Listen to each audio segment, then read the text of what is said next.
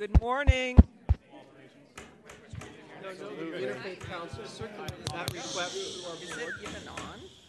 Good morning. Uh, thank you all so much for coming. This is our third Disaster Council meeting of the year. And uh, my name is Anne Kronenberg. I appreciate all of you for attending. I'm Director of Emergency Management. I'm going to turn this over to Jason Elliott, who is Mayor Farrell's Chief of Staff, for opening remarks. Hello, good morning, everyone. It's nice to see you all again. Uh, I, I was just reminded by these lovely talking points that were put in front of me. Thank you for writing those. That it's been a, a one quarter since we convened in this forum, and I was just looking at everything that's happened here um, between the, the thwarted Pier 39 shooter and the fires in the North Bay and um, the flooding in, in Texas and in all of the other places. Uh, so much has happened, and it feels like it's been months and months and months and months, but what an eventful few months. And I think probably nothing more eventful, excuse me, for um, me personally and for us here in City Hall, and of course, um, when we lost Mayor Lee. And uh, you know that was such a such a tragedy and we try to remember him every day uh, as many ways and as many times as we can. So i'll just uh, invoke his name one more time here because uh, as you all knew you've worked with him for years and in some cases decades uh, emergency preparedness was um, probably the issue that was nearest and dearest to his heart in all of the ways that uh, we mean emergency preparedness, um, whether it means through the first responders and public safety uh, people, whether it means through preparing uh, with resiliency uh, for the e- uh, resi- economic resiliency, physical resiliency of buildings, and everything that that means. So, um, to Mayor Lee, you know, we continue the work uh, in in his name certainly. Every day, but it just feels that this has all happened in the last quarter. I mean, my God, how much, how how different the city is and how different the country is in the last uh, just in the last uh, three months, uh, and every and all of these natural disasters that have happened, and, and man-made disasters and terrorism. You know, I'll just I, I won't spend too much more time, but I do want to tell this group that um, you know when Mayor Lee died, it was a Monday morning, uh, Monday night, Tuesday morning. Uh, mayor London Breed became mayor. Uh, then everything happened there, and Mark Farrell then became mayor. And in both cases, when Mayor Breed was first in office and uh, when Mayor Farrell was first in office, the very first meeting that we took each of them to, respectively, uh, was a was a briefing at DEM with. Um, police leadership, sheriff leadership, DPH, uh, DEM, and all, all of the first responder public safety departments because we in the mayor's office feel that it's the, um, the primary responsibility of the mayor of San Francisco to be prepared for any disaster that comes, uh, whether it's an earthquake or whether it's terrorism or whether it's rain or heat or cold or whatever it is that faces us. Um, it, is, it is the primary responsibility of the mayor of San Francisco to be prepared for that and to understand his or her powers and responsibilities in that moment. So I think as simply as a, as a symbol, but an important symbol of how uh, incredibly important this work is, is the fact that we as a mayor's staff, when we put the mayor's calendar in front of him or her on his or her very first day in office, said, This is what we need you to be focusing on first. Uh, this is your primary responsibility. So I'll just leave it uh, at that, and, and uh, we can continue uh, with the agenda. And thanks very much for coming today. Thank you so much, Jason. Um, there has been a lot that's happened in the last three months, and we are going to be hearing about it in more detail today. Been trying to keep these meetings very tight and compact, so I'll have you out of here in an hour. Um, but we have our first responders who actually responded to the North Bay fires are going to give us a presentation today. Um, so many things have happened. To just echo what what Jason said, we all miss Mayor Lee amazingly uh, every day. And I felt like in my position, I was a very lucky department head because, in fact, he did understand emergency management. He came from within city government, he ran. Um, uh, the Lifelines Council. He understood the interdependencies.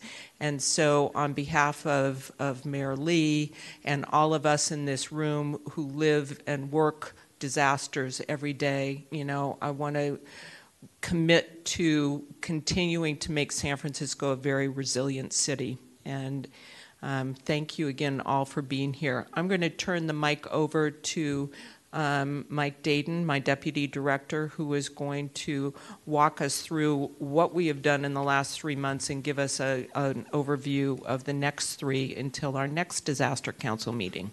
All right. Well, thank you, Anne, um, and uh, good afternoon, everybody. We'd like to begin with the report on our emergency planning efforts. So, obviously, big ticket uh, items that we have underway with emergency planning is the update to our earthquake annex. We're also uh, pretty far along with our disaster debris management plan. I mean, both of these are, uh, you know, critically important, especially after the North Bay fires, uh, you know, and the experiences they had with this, uh, debris removal. So Lisa Starlipper is our manager for emergency planning. So she's going to begin, give an overview of the emergency plans, and then also a presentation on the access and function, functional needs coordination working group. Lisa. Great. Thank you, Mike. So, uh, just before I get started, if you have a question or you're going to be commenting later on in today's session, just please use the microphone because the session is being recorded, even if everybody can hear you in the room. So, I just want to make that. So, as Mike mentioned, a lot of the updates regarding our emergency planning is in the meeting report, so you can read that on your leisure. But, actually, like he said, we're right now conducting earthquake workshops, so we're getting together with our partners and having them vet the earthquake plan. Our disaster debris plan is well along. We should have a draft ready to go up to FEMA probably in the next couple months. And then next up for us is a review of our emergency response plan and a review of all the emergency support function annexes that go along with that plan. So, with the presentation, one of the things DEM does uh, in close partnership with the Mayor's Office on Disability is we have convened a Disability and Access and Functional Needs Work Group. This work group meets every other month. We just had a meeting on last Friday. And on the slide here, we have some listed some of the partners that we're engaged with, city partners, but I also wanted to share with you some of the community partners that have recently joined our work group. So we have representation from the Felton Institute, the ARC of San Francisco, Rebuilding Together San Francisco, Toolworks, uh, San Francisco Village, Lighthouse for the Blind, the Independent Living Resource Center, and also the Golden Gate Regional Center. So these are some of the ongoing topics that the group is addressing right now, and I'm just going to touch on a little bit of the specifics for each bullet point. So when we're talking about GIS and mapping of resources, what we're looking at is mapping maybe the healthcare facilities, where our dialysis centers are, and also where our shelters are. The Lighthouse for the Blind offers the service of where individuals can get tactile maps. So we want to make sure that individuals that are blind or have low vision or any sort of vision impairment know where those shelters are so that, the, if need be, they can go and get a tactile map created, which will give them the outline of the blocks uh, in proximity to where that shelter is. The other thing we're talking uh, increasing our agency outreach protocol, and a lot of that is just us knowing what our partners are doing when it comes to outreach. We work very closely with public health, and they have this wonderful critical partner list that they share information on. So it, it's helpful for us to know what resources they're reaching out to so that we're not duplicating efforts. Uh, public messaging. Our, um, we had our meeting in January focused on alert and warnings and a lot of the public messaging challenges, maybe, when it comes to engaging our most at risk population and how do we get that message to them the seniors that might not have the smartphones, the, our street population. So that's a big item for us. And one of the things we're working with the Department of Elections is we're going to be able to put our alert SF information in the voter information pamphlets that will be mailed to all uh, registered voters for this uh, upcoming summer session. So, and we'll make sure that that's in multiple languages also. The transportation inventory. This is for accessible transportation. It's not necessarily focused on what the city has, but it's more what our community partners have available to them. So, in case we need to reach out to assisted living facilities, nursing facilities, how much accessible transportation is available. And also, we're keeping a close eye. Recently, Uber and Lyft both were challenged in court for not providing accessible transportation in the Bay Area. So, we're staying on top of that and seeing what those results are. Our shelter pets and accessibility. We want to make sure that our shelter workers and when we're in there, they understand the difference between companion a- animals and also comfort animals and then pets. So we're working closely with in that area to make sure there's a, a clear understanding.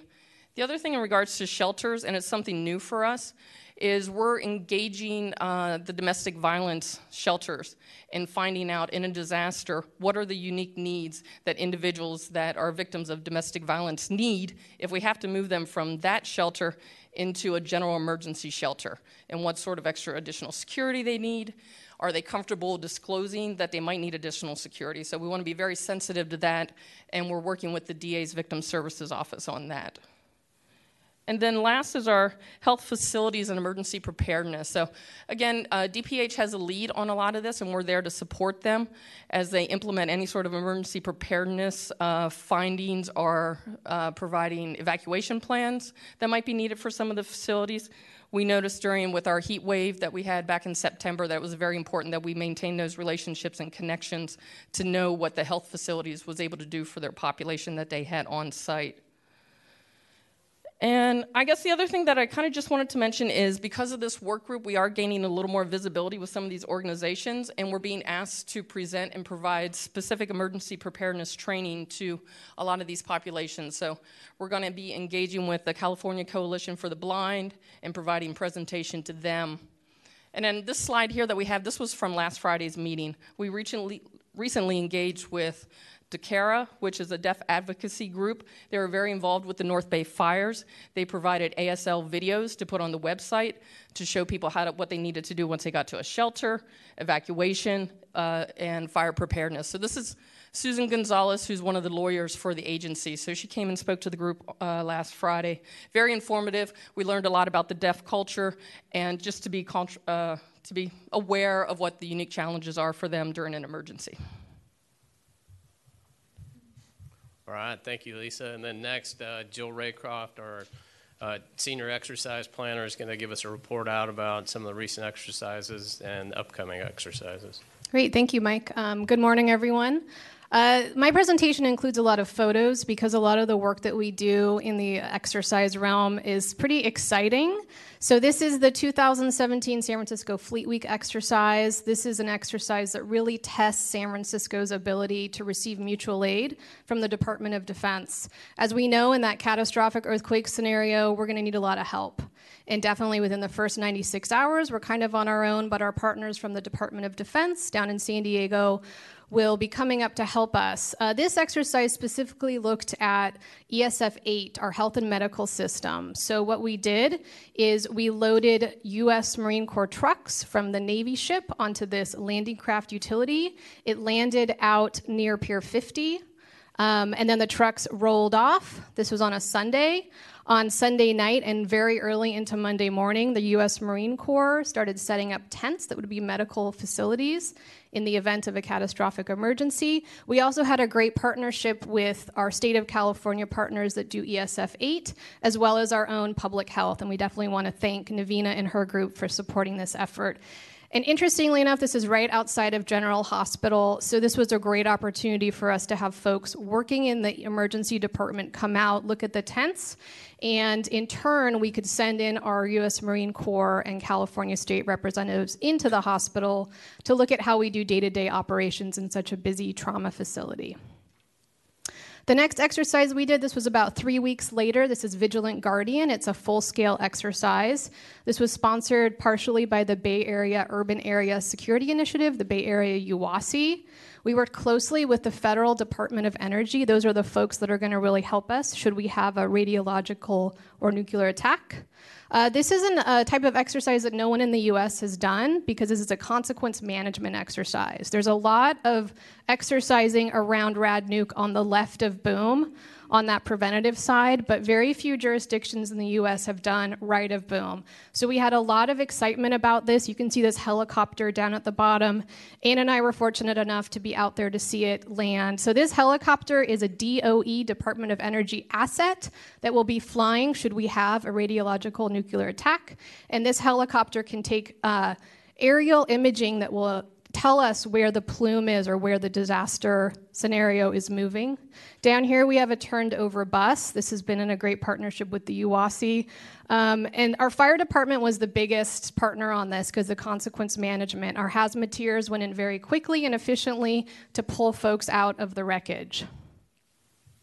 And I'm going to turn it back to Mike to talk about Epicenter. I would just say, in closing, all of our exercises, we're always learning about how we can better coordinate, how we can better receive mutual aid, how we can communicate better. And as we move into 2018, we're really looking at fuel, as we know that that is the biggest interdependency in our lifeline communities.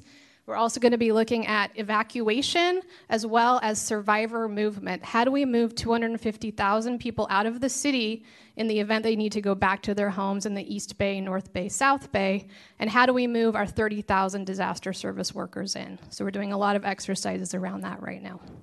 All right. Well, thanks, Jill. And then obviously upcoming, uh, we've got Yellow Command and Fleet Week, and both of those will feature in the fall uh, sheltering operations. So uh, for Epicenter, I'm going to turn it over to our incredible partner, John McKnight at the Salvation Army. Uh, you know, a lot of people across the country talk about whole community planning, what that means for emergency management. But I'm, I'm very pleased that here we've got such incredible partnerships with the VOAD and with John, Salvation Army, and the Red Cross. So, John, do you want to talk about Epicenter? Thank you. For those of you who may have attended last year, you know what we're able to create is a very high profile engaging conference. It's bringing in top level speakers from around the country and locally who will be speaking about real life responses to emergency management. The, a lot of the focus this year is what we're calling whole community. We realize that though in the first few hours and days of a disaster, we're going to be focused mostly on our emergency management capabilities, and yet after that, the long term recovery rests along the side of our nonprofit community partners that we spend some time with, and we need to make sure that we integrate these responses across all fields. The epicenter this year will be a two day conference out at the Presidio. We're looking for about 200 attendees. And if you're able to attend, I want to encourage everybody here to take a real serious look at those two dates. And if you can possibly make it, email Mike. That's how you register. Just email him. He'll send you the. Everyone, just when you leave here, email him or do it right now while you're listening to someone with great attention. Our focus is to get people working together. This won't be a sit and listen conference. There'll be plenty of time for that. Our speakers will be doing short TED Talks. Our other panels will be meeting up the site and talking about North Bay fire response, focusing on some of the emergency support functions, but bringing you real world experiences. And in between, we're going to be having you work together. My goal is to have everybody in that room find new people, build those relationships, because we know that when we respond to disasters, we learned this up in Santa Rosa, you walk into the room and you recognize the people there, things start happening. And that's our goal. I really hope you'll make the time to attend. And Mike, thank you for the time. Yeah, thank you, John. And then next, we'd like to uh, give you an update on emergency response, and we'd like to focus the next 10 minutes on you know our overwhelming response to help our neighbors to the north during the wine country fires.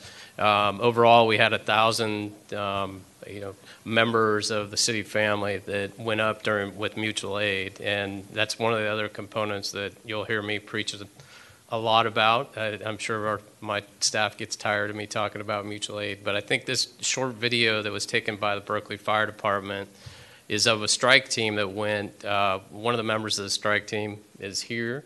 So, uh, you know, if uh, you want to add anything while this short video plays, and we're just going to play a couple minutes of it. Um, and while Kristen is queuing it up, there was a recent report that was issued by Cal OES about alert and warning. I think my my argument would be communication, alert, and warning is all tied to situational awareness, and that's why we're spending so much time trying to figure out, you know, what to be able to predict the extent of damage after a catastrophic event and what that means to our neighborhoods. So we have better situational awareness, so we can actually communicate better but this will give you a sense of the of the challenges they faced up there. Yeah.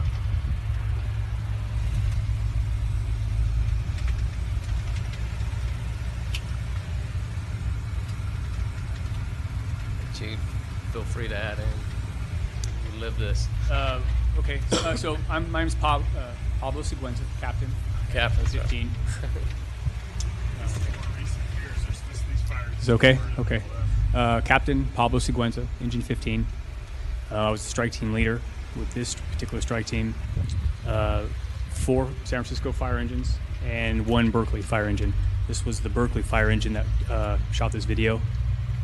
There was some transition. The first 24 hours, we took it. Um, the majority of our team swapped out, so this was the team that was there the first 24. Then they went home. So the rest of the time that I spent up there was with a different crew.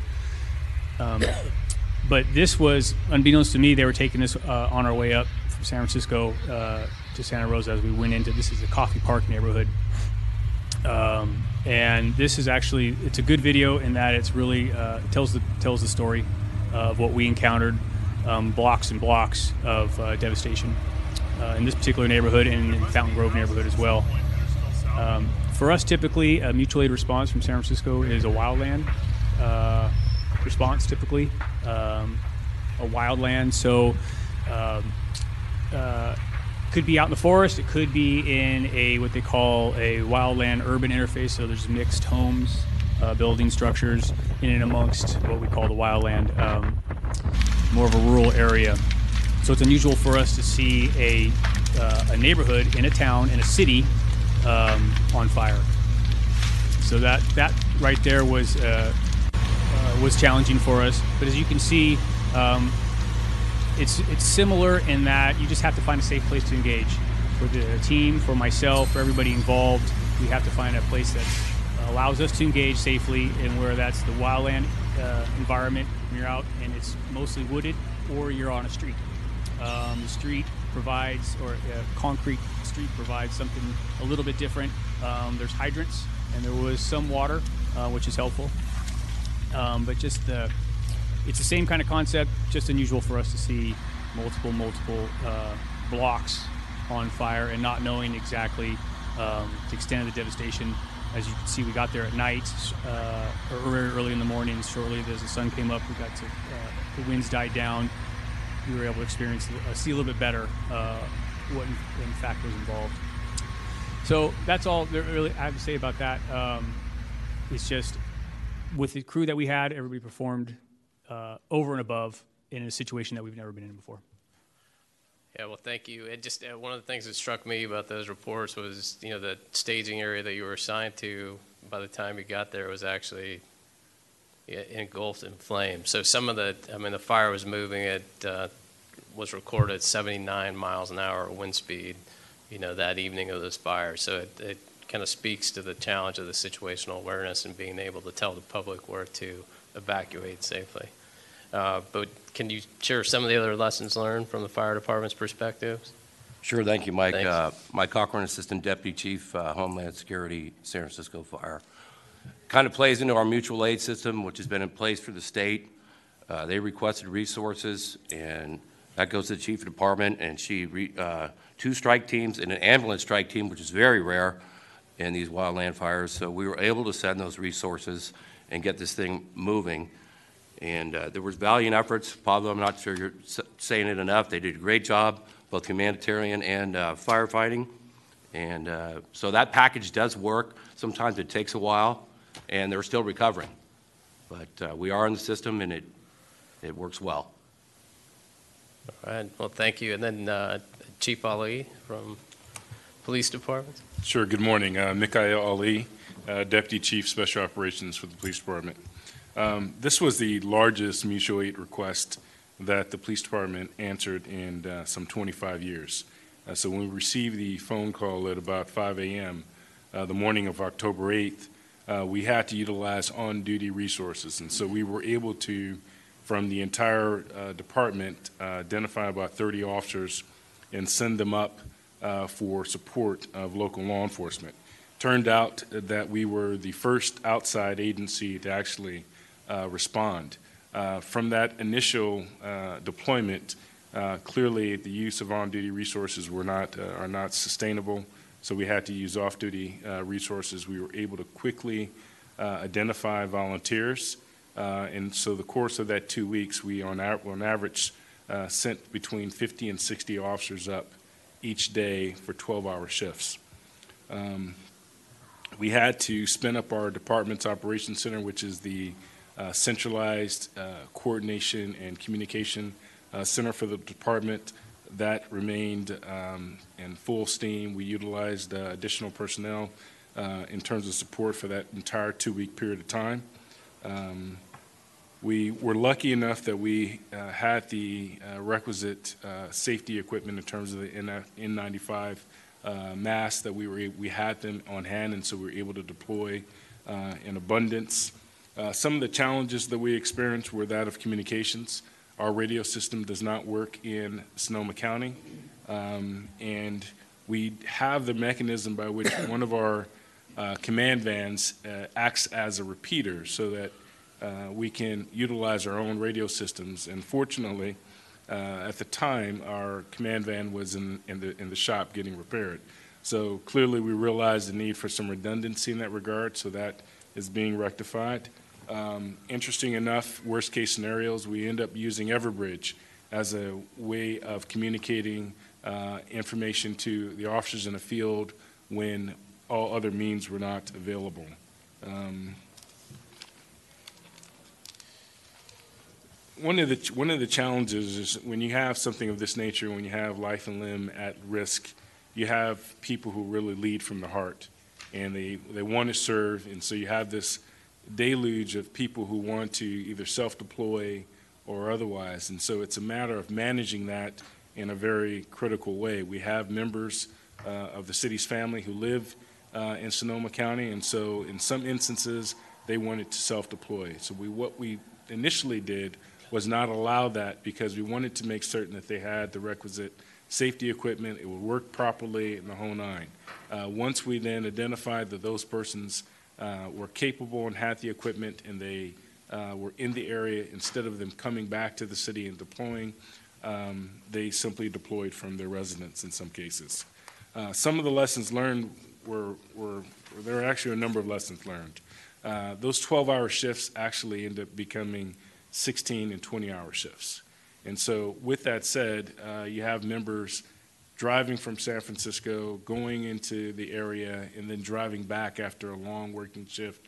Uh, it's not very safe. And so, uh, in the course of this process, we, we had to adapt. We ended up leaving uh, police vehicles that we had, um, uh, vehicles that we would normally use for training in our academy. We took those vehicles and actually brought them there and left them and then we began busing uh, through with vans uh, members up to the area so that once they completed their shifts, they weren't driving back uh, in, incredibly tired and, and thus jeopardizing themselves and others. So um, the biggest, one of the biggest issues, 25 years, no historical, um, you know, knowledge on responding to something of this magnitude. So we had to have playbooks and we had to have adaptability. And uh, the biggest thing is allowing people who are in those positions to make decisions to actually make those decisions and uh, you know um, and live with them uh, and adjust you know uh, after you have a period of, of reflection.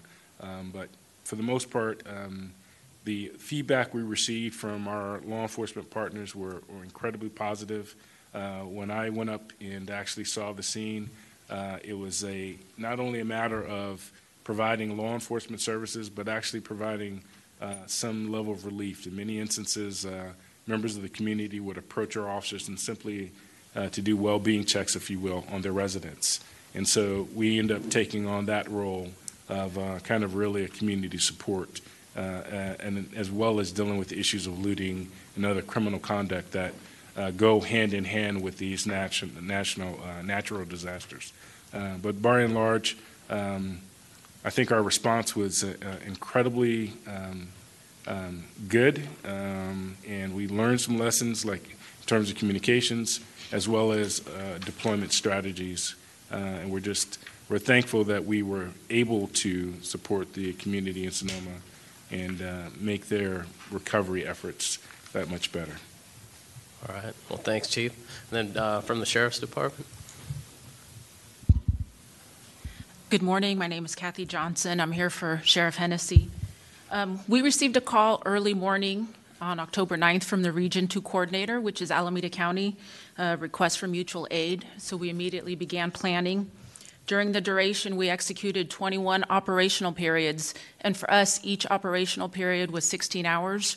The reason we did that is we included travel time to avoid uh, fatigue of our staff each operational period had eight staff assigned. So for 16 um, hours, eight deputy sheriffs were assigned with four patrol vehicles. Um, they primarily provided force protection, traffic control, access, civilian escort. They did evacuations and life saving measures. Our staff were primarily focused in four areas. They spent much of their time in Santa Rosa, Glen Ellen, Geyserville, and Windsor. Um, Similar to the police department, we also had staff who wanted to self-deploy. Many of our employees live in the North Bay, live in Petaluma and Santa Rosa, so many of them were personally affected by the mass tragedy, and they wanted to offer help and assistance to their neighbors and their friends. So it was very difficult on a personal level and on a human level for many of our employees. Um, we did not allow staff to self deploy. We asked that they provide their information, and we made assignments to make sure they were taken care of. Um, we employed incident command principles, and that was very effective for what we did. This was a very long um, deployment for us. We didn't deploy as many as the police department did. Um, difficulties. We also had difficulties with communication. So it was very difficult to communicate. Our radio system does not communicate with the North Bay. Uh, what our staff received was a packet. So once they got to their locations and they checked in, they actually received radios and they were able to communicate on the Sonoma County frequency with the use of their radios. Um, so that was difficult, um, but it, there was a, a, a, resolution to it. Um, this was a very trying time for us because of our staff and our connection to the community. So we were also grateful that we were able to help members of the North Bay. Thank you. Well, thank you. And I, um, anybody else wants to talk about their experience with their staff? And, and just thanks again to Anne and Jason for being so supportive and letting us respond. It, it, I have a question. Um, first of all, I think I can say on probably behalf of the 800 plus thousand San Franciscans how grateful for and proud of the work that all of our responders, I know there were other agencies as well, did in deploying up there. Um, it's just, I think, a great showing for San Francisco and, and Berkeley and all the other cities that responded. The, the, and, and no doubt when something happens here, and it will happen here, we're going to need help likewise from folks elsewhere in the state and elsewhere in the country. So my question is, re- reading some of the coverage after the fact, um, it seemed that the mutual assistance program at the state level didn't function as ideally as we would hope it would. Um, so I, am wondering, and this is probably, you know, particularly from the fire suppression side, but even more generally, you know, what are, are have there been follow-up conversations with the state? Or should should we should we not be concerned based on what we read in the newspaper? Um, it just it wasn't very reassuring that the, the level of mutual assistance required wasn't nearly uh, wasn't nearly met. Yeah, it's um, something we're paying particularly close attention to because obviously, I mean, we're not only going to need USAR teams, we're going to need fire suppression teams after a catastrophic event here. Um, there, there is a pretty healthy conversation going on in the legislature right now to what extent they should augment uh, the mutual aid system, whether it's through Cal Fire or through a grant program to, you know, to beef up the, the mutual aid system. that would go through Cal OES to strengthen the, the mutual aid resources. Because, uh, you know, as I think you know, that state traditionally funds engines, but then the locals have to staff those engines on a regular basis, you know, during the during the day, but I, or during peacetime when they're not called upon for mutual aid assistance. But do you want to add anything from the fire department's perspective? And, and the, the amount they're talking to is an augmentation of 100 to 200 million dollars. Uh, Mike Cochran, yeah, I think what they're seeing is the places where people used to vacation are now occupied. So there's larger fires. There are sometimes off season, where they'll hire seasonal firefighters and then release, and so the just ahead of us a little bit, and they're just trying to catch up for these catastrophic things that are coming more often. So they're asking for more personnel. And that's basically what we need for, because everybody has now gone into the, like the captain said, urban interface. So that's why they're, they think they're being more destructive. Yeah, and it's, I mean, concerning because the mutual aid system, I mean, historically in California was designed if you had a major event in Southern California and Northern California, you would have enough fire suppression, you know, resources in the mutual aid system to respond to both events. And, you know, we had one overwhelming event in Northern California that that really spread those resources thin, thin across the state. So, so I mean, we're hopeful that it gets augmented. Are there any other report outs from the fire? I know we have our um, chief information officer here, Linda, and you gave GIS support, maybe not you personally, but your staff.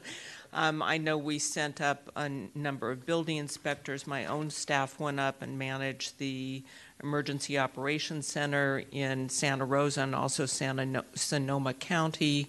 Um, so the city, as Mike said, had over a thousand people go up to um, to help in the response efforts, and I think it was you know, I, I view anything like this as a good experience for us because we, knock on wood, have not had as many uh, horrible disasters here in San Francisco itself. So it's a learning experience for us when we go and we help our neighbors, but also we are going to be relying on the support of our neighbors when the big one hits here. So, uh, Linda, is there anything you would like to add?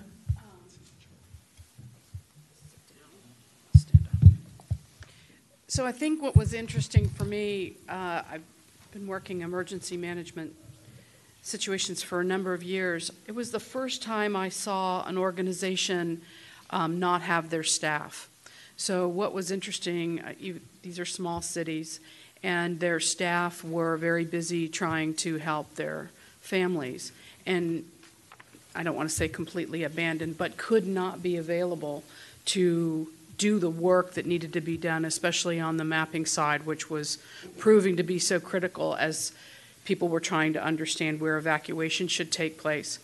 So the fact that mutual aid was there, they knew there was connection between um, the GIS people in Santa Rosa and San Francisco, and everybody knew everybody else just because it's a small world, and were able to support them, I think was um, helpful. And I think what's also important that we need to remember, especially in our information systems, is that people, we can support people really around the world. Um, honestly, we can print a map from here in San Francisco and have it come out over in Santa Rosa. So sometimes we think that we have to move people on the ground. Um, I'd like to have us work towards what can we provide remotely, and, and that is not only for us helping someone else, but us helping ourselves. So the fact that we're able to, and you are able to, access our information systems remotely, um, whether it's um, our financial systems or, or just access to the network, this is actually a key strength and a resiliency point for us so uh, continuity of operation can continue from, from any point in the city or, or out of the city. So that's something that we're going to be working even more closely on and trying to make sure that everybody understands how to do that so that uh, you can continue your operations from any point. Thanks. Anybody else want to share on uh, mutual aid? Elaine? Thank you, Elaine Forbes from the Port of San Francisco. And I wanted to reiterate uh, something Director Kronenberg uh, said, and it's really about the learning experience that we can bring back. Um, I had a staffer who is an emergency planner for the port, and she deployed to Santa Rosa and was a co-manager of the EOC. And one of the thing, two of the things that she came back with that I think are good lessons for us. One was about the IT technology and just how paper-based the response was. I mean, reams of paper and sort of whiteboarding and prioritizing without uh, any any real computer based. And she said, despite that, everyone was uh, really incredibly good at uh, putting first things first. But it did seem that the technology, maybe mobile technologies or handheld apps that we could have to avoid a paper based response is, is critical. And the other thing she reported was just the incredible fatigue. Uh, just these 20 hour shifts, these 15 hour shifts that we're hearing about, and just how absolutely fatigued everyone was in the command post. Um, but despite that, just how um, excellently the response was managed. So, those are our two pieces of learning that I heard from my staff who was deployed. Thank you. Thank you. Anyone else?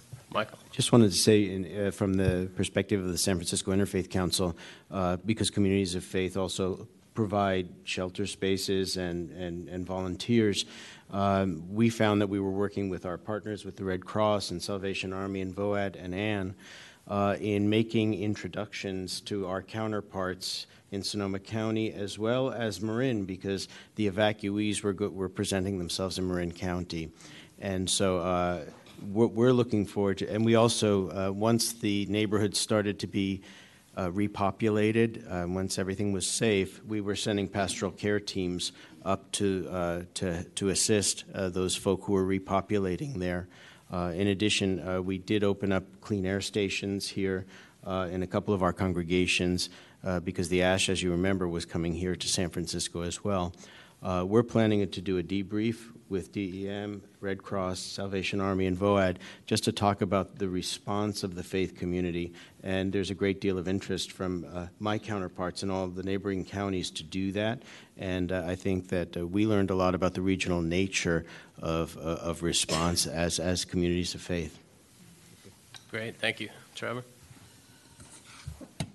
Yep. From the uh, Red Cross perspective, a couple of lessons learned that were interesting. Uh, I think a lot of times we, we think about all the resources we have to send in.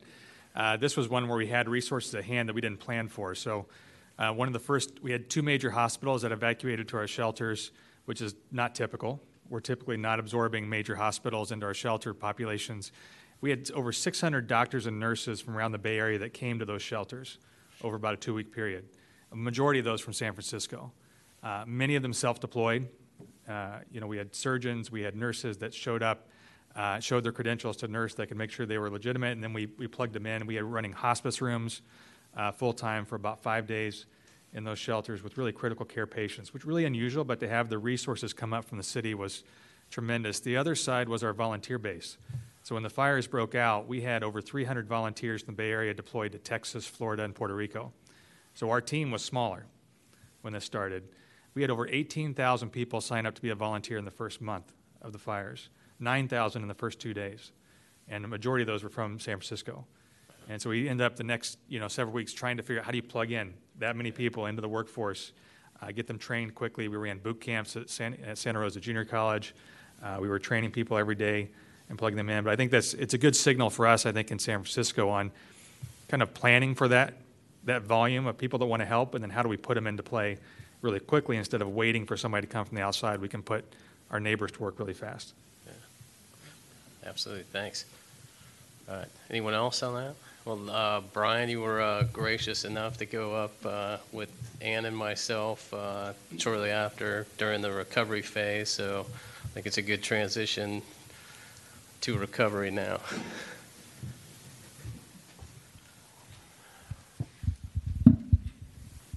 Great. Good morning, everyone. Brian Strong. I'm the uh, Chief Resilience Officer and the Director of the Office of Resilience and Capital Planning for the City and County of San Francisco. Um, it's pretty heavy, pretty heavy meeting. A lot of heavy stuff. We're going to have to, like, bring I don't know refreshments or something, or keep the energy up.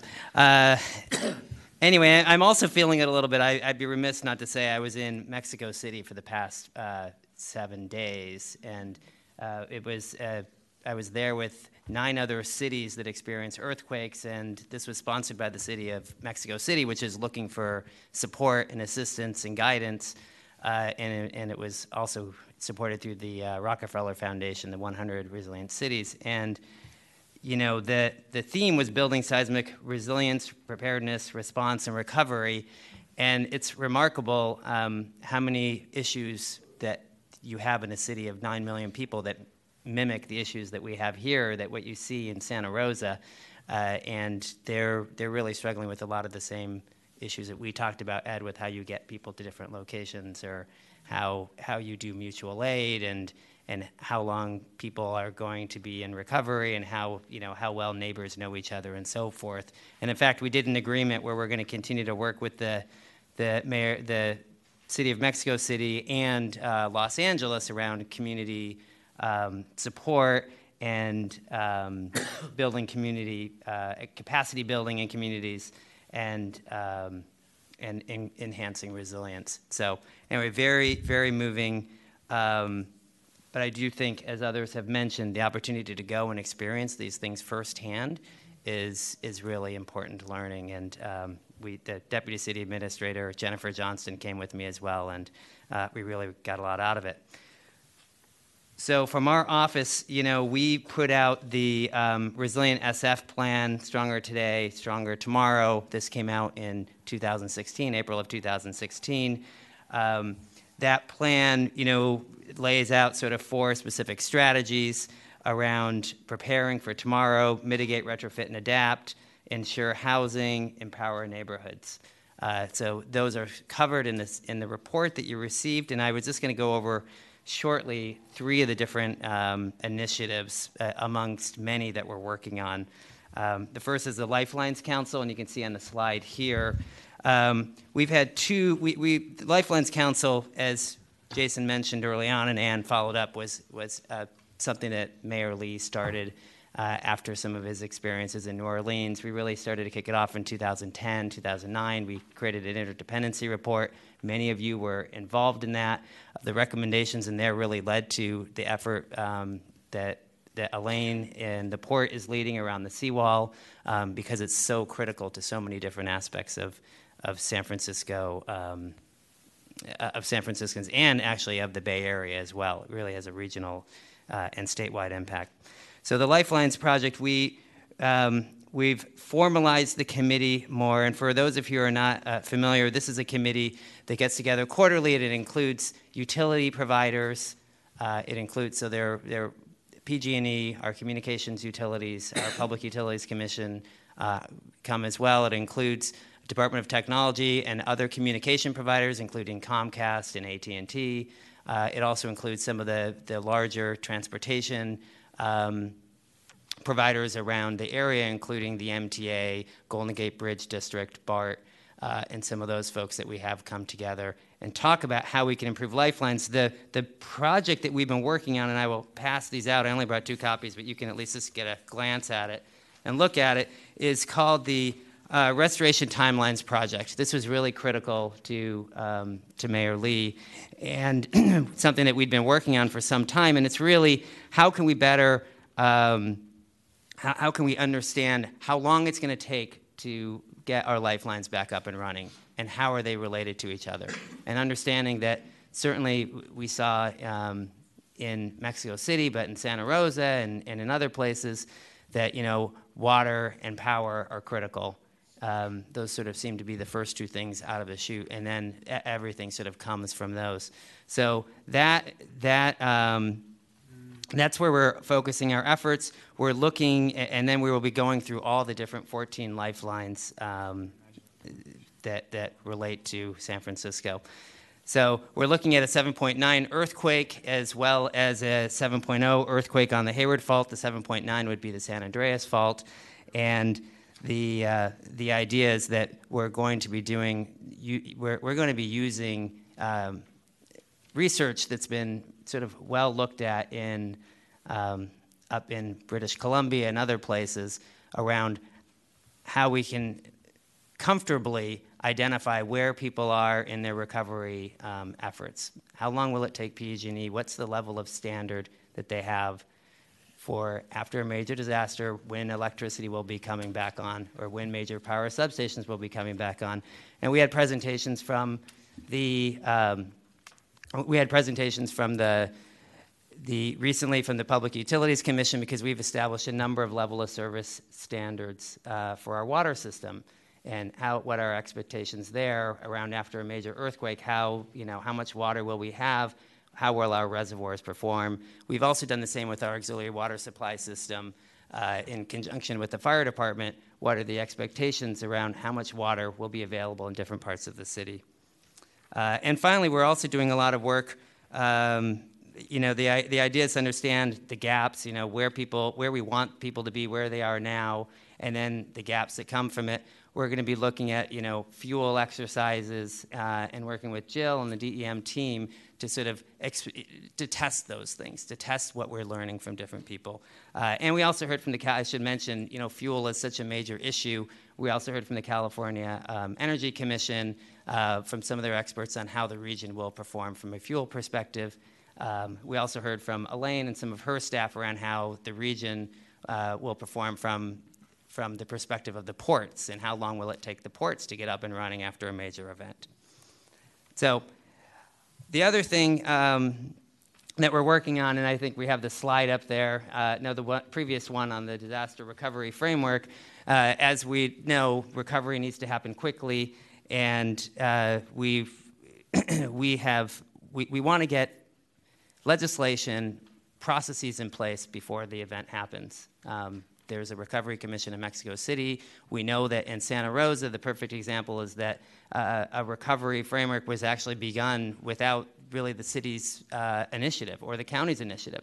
So we know that if we don't have this framework in place, there's potential that other people will step in and start doing work, and we want to make sure that we uh, that we understand what's going to happen, and we're able to help establish the priorities. So that work is going on. Uh, and we've had two meetings with a number of different departments, and I'm happy to engage with any of you if you, if you would like to participate. Uh, you can see recovery, the, the slide here just sort of shows the, the federal framework and how you have short term, you know, the, the response is short term, but the recovery is that sort of longer tail, with the longer tail that sort of picks up toward the end. Uh, and that's, that's, again, I think it's a, an issue that's going to be discussed about at the epicenter. We talked about it last time. Uh, it's something that we think uh, that's actually been identified in our public safety element. Uh, it's identified in our resilient SF plan. It's something that we really want to we want to get done in the next year. Finally, the last thing I, will mention is that we did a you know on the community uh, building side a, a, program that we had was the Neighbor Fest. Uh, there are 32 different Neighbor Fests uh, around the city. Uh, some of these, uh, many of them were small, around 100 guests, but there are a few of them, I think there were five of them that had over 400 guests attending. Some of the biggest ones were in the Bayview and some of the, the more distressed areas of our city. Uh, we had over 3,000 people attend. And at those events, I think a lot of you were involved, including the Salvation Army, certainly the fire department, um, PG&E, and other folks, where we did education, excuse me, uh, NERT recruitment, bookmobiles, um, you know, stuff around disaster preparedness, food, music. Uh, the other idea is that most neighbors don't know each other, and we know that's one of the biggest challenges that we have. We have a more transitional population, and people don't know who, who's living next door. So this is a real great way to connect. Um, and finally, I'll mention this next slide, uh, which is uh, the City Resilience Index. We are one of 10 cities selected, and again, this is sort of through Rockefeller and working with Arup to develop a set of indicators for how we're doing with respect to resilience. Uh, it includes uh, the first step is to answer, I think, 171 qualitative questions and 171 quantitative questions uh, about your city, everything about uh, employment rates to you know how, how often do you talk with communities, uh, and the idea is that you, we're doing this and we're going to have some measures, and it's going to be a way that we can look at where we have strengths and weaknesses, and look at, also look at how we compare to other jurisdictions. How do we compare to Los Angeles, for instance, that's doing something similar, or to Oakland, or to other places? Uh, and you know, the, the, way that we want to use this, and it'll take three to six months at least to develop, um, but is to help guide our ability, you know, where we prioritize resources and efforts and, and we know that there's so many different things going on. Um, the idea that we can guide, that we have tools to know where we're going, and that we have outcomes to know whether we achieve them is really important. So, with that, thank you very much. I'm happy to answer any questions after the meeting. I'm getting the sense that we're going short on time, so thank you. Thanks, Brian. Actually, I think we're perfect on time. Um, are there any questions for Brian? Okay, um, I told you I'd get us out of here in an hour, so is there any um, announcements from Disaster Council members? Announcements, questions, anything? Is there any public comment? Um, seeing none, I would like to just encourage our department heads who are here to work very closely with your disaster preparedness coordinators. We meet monthly with them. Mike and I and the team have been going out to our large departments, and we are about halfway there right now, just touching base with with all of you, um, seeing whether or not we're providing the kind of service and support that you need. And so we will continue to do that. And please come to Epicenter. Last year was fantastic, and I have no doubt that it will be again this year. So um, spread the word, and thank you again, all of you, for everything you do every single day to keep San Francisco safe. Thank you. We'll see you in June.